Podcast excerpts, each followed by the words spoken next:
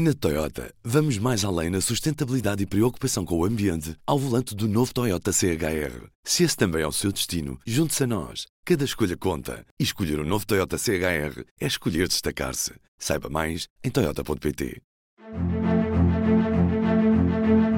Do Jornal Público, este é o P24. Hoje, o que justifica o interesse de Israel em Rafah.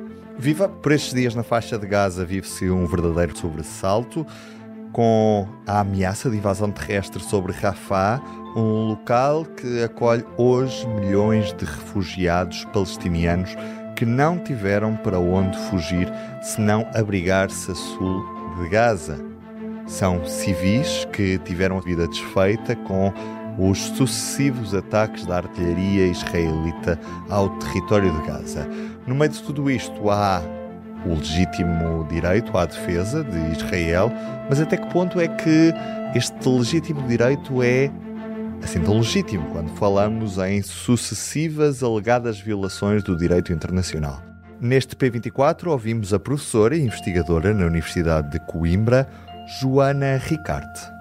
Joana, eu queria começar por lhe perguntar se é neste momento realista acreditar que há escapatória possível para os civis que estão neste momento em Rafah, ou se esse é um cenário altamente improvável. Os civis que estão em Rafah hoje são 1 milhão e 500 mil pessoas, mais ou menos. Por isso, uh, não há escapatória relativamente a uh, desaparecer com eles por isso alguma coisa certamente vai ter que acontecer. Uh, é improvável, muito improvável que o Egito venha a abrir as fronteiras uh, e deixar essas pessoas fugirem como refugiadas. É muita gente, o Egito não tem qualquer condição uh, econômica, já tem um problema sério com refugiados, mas para além disso também tem a questão da Irmandade Muçulmana, que também está infiltrada dentro da faixa de Gaza e que é um problema grave uh, para o governo de Sisi, e por isso a possibilidade de abertura de fronteiras é muito, muito uh, pequena.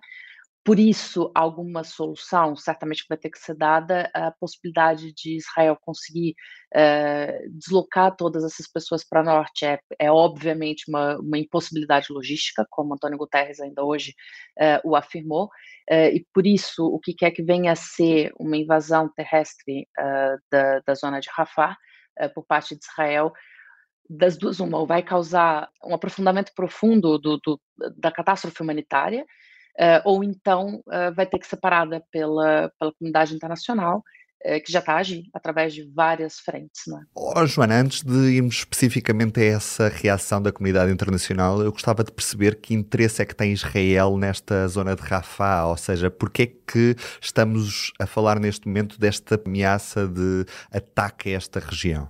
É importante fazer aqui uma distinção entre o que é o discurso de Israel, e eu começo por aí, e depois o que são outros fatores históricos e não contextuais e não episódicos que influenciam uh, o que está a se passar, não só agora uh, especificamente com relação a Rafah, mas também com relação a toda uh, essa guerra.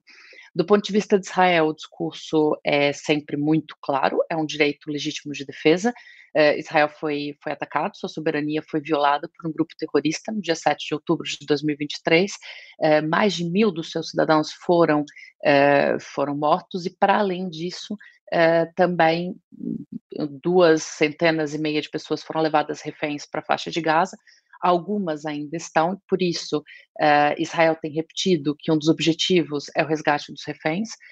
Contudo, Netanyahu altera muitas vezes a ordem dos seus objetivos, tendencialmente costuma dizer que o objetivo número um é o extermínio do Hamas, o objetivo número dois é a impossibilidade do Hamas voltar a controlar a faixa de Gaza, desmilitarização, uh, fazer com que a faixa de Gaza deixe de ser uma ameaça para Israel, e por fim, o resgate dos reféns, dependendo da situação e do termômetro político, ele altera a ordem desses, desses objetivos. Até pouco tempo atrás andava a usar os reféns como segunda uh, prioridade, na altura do cessar-fogo era a primeira. Então, esse é o discurso oficial, uh, que seria necessário entrar em Rafah, porque já foi tudo limpo e literalmente terraplanado na zona norte da faixa de Gaza, por isso, onde quer que estejam agora os, os líderes do Hamas, teria que ser na zona sul, teria que ser em Rafah, teria que ser escondido entre os civis, uh, se é que eles não conseguiram de alguma forma escapar para o Egito a partir uh, de túneis subterrâneos que não sabemos até onde vão. Tirando o discurso oficial de Israel, olhando agora um pouquinho para a história, Netanyahu é um líder que é profundamente contestado, já era, é um líder que tem sido uh, acusado de corrupção, pode vir a ser preso, é uma pessoa que tem tentado se manter no poder já há muito tempo por conta dessas acusações também, por isso aqui um motivo pessoal por parte deste indivíduo que está no poder em Israel, uh, de manter uma guerra porque é uma distração do que era já 40 semanas de mobilização contra a sua tentativa de reformar o sistema judiciário em Israel, que basicamente transformaria a democracia israelita numa democracia liberal. E por isso uh, existe aqui um interesse claro de buscar o impossível, por parte de Netanyahu, porque uh, a tentativa de exterminar o que não é exterminável, que é uma ideia, é uma forma também de ter uma guerra eterna e de se manter para sempre no poder. Entretanto, a comunidade internacional, alguns dos países uh, de, de, relevo têm se mostrado contra esta, este possível ataque a Rafah. Até que ponto é que isto poderá obrigar Netanyahu a ceder nesta fase? Tenho dito que uh, enquanto essas pressões discursivas não se tornarem efetivamente em impossibilidades, ou seja, em pressões efetivas do ponto de vista financeiro, militar, é muito improvável que Netanyahu deixe de continuar a sua ação. Tem sido a, a sua posição como político historicamente, e ele hoje está coligado com um governo fundamentalista, religioso, extremista, é, profundamente radical, como nunca antes Israel viu. Por isso, do ponto de vista da sua política nacional, não do ponto de vista da, da opinião pública, que embora as pessoas ainda defendam a guerra porque acham que é a única forma de se manterem seguros, porque Netanyahu consegue criar esse, esse clima de medo e de insegurança. Do ponto de vista político do seu gabinete de guerra, Netanyahu tem todo o apoio para continuar. Por isso, a saída aqui seria pressionar Israel nesses próximos três dias de prorrogamento uh, das discussões na Cimeira do Egito para que algum tipo de uh, acordo seja feito, de parálise. Enfim, Netanyahu quer que seja temporária, mas qualquer parada agora é difícil de ser uma retomada uh, efetiva e que uh, traga ganhos para Netanyahu do ponto de vista da devolução de reféns. Portanto, é pouco expectável estarmos a falar num possível acordo de cessar-fogo num curto prazo. É isso que está em causa, Joana? Eu acredito que nessa semana, se for para sair um acordo cessar-fogo, uh, vai ser já. E há uma pressão cada vez maior sobre Israel para que aconteça. Eu penso que a diplomacia tem se movido muito na direção de tentar evitar uma catástrofe humanitária maior, ainda mais no contexto uh, do Tribunal Internacional de Justiça estar a averiguar a possibilidade de existir crime de genocídio. Obviamente, isso ainda é uma coisa que está em análise, é um crime que depende de provar intenção, que é uma coisa difícil, mas, no entanto, a, o Tribunal Internacional de Justiça foi muito claro em uh, dizer que há incitamento ao genocídio. E por isso, uh, cada vez mais, o, a comunidade internacional não quer estar vinculado com isso. Uh, o que quer que seja que venha acontecer vai ficar para a história. Todos os países que estiveram envolvidos na sua ação ou na sua inação vão ser lembrados por isso.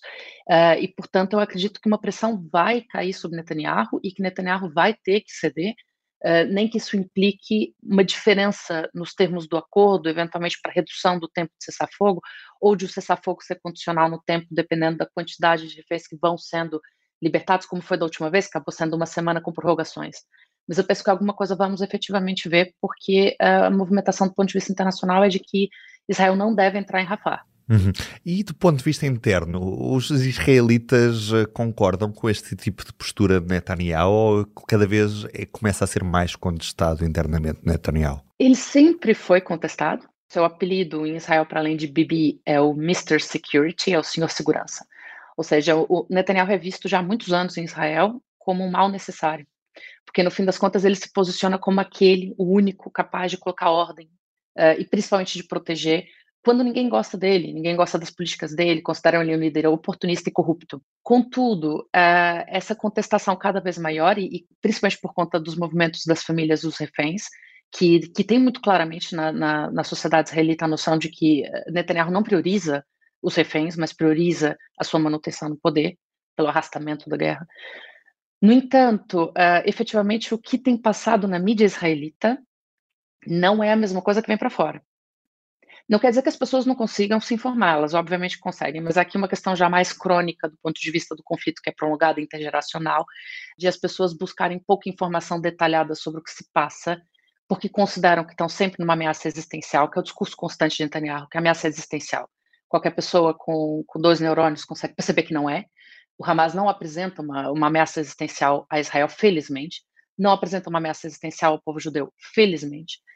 Pese embora o horror do que fez no, no 7 de outubro, do que conseguiu fazer, que ainda está por explicar já agora, como é que conseguiu. Mas Netanyahu mobiliza muito isso, e é por conta disso que a população em Israel tendencialmente é contra o governo, é contra suas políticas, considera cada vez mais que elas são ineficazes e que essa tentativa de buscar os reféns por terra é ineficaz, pode inclusive estar a vitimar reféns, como até já aconteceu com Fogo Amigo, três pessoas que foram é, mortas a tira-roupa pelas forças de defesa israelitas, é, que vivem também em pânico, como pode ver, não é? é acabaram alvejando os seus.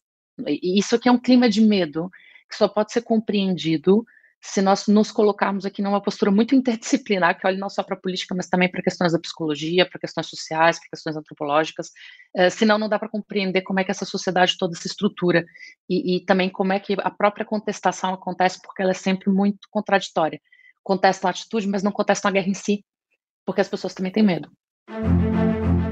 Este é um dos assuntos em destaque na edição desta quinta-feira no Público onde também olhamos para a libertação de todos os arguídos no caso da Madeira. O juiz de instrução decidiu decretar a libertação dos arguídos que já há três semanas estavam enclausurados, à espera que acabasse esta fase em que esperavam as medidas de coação.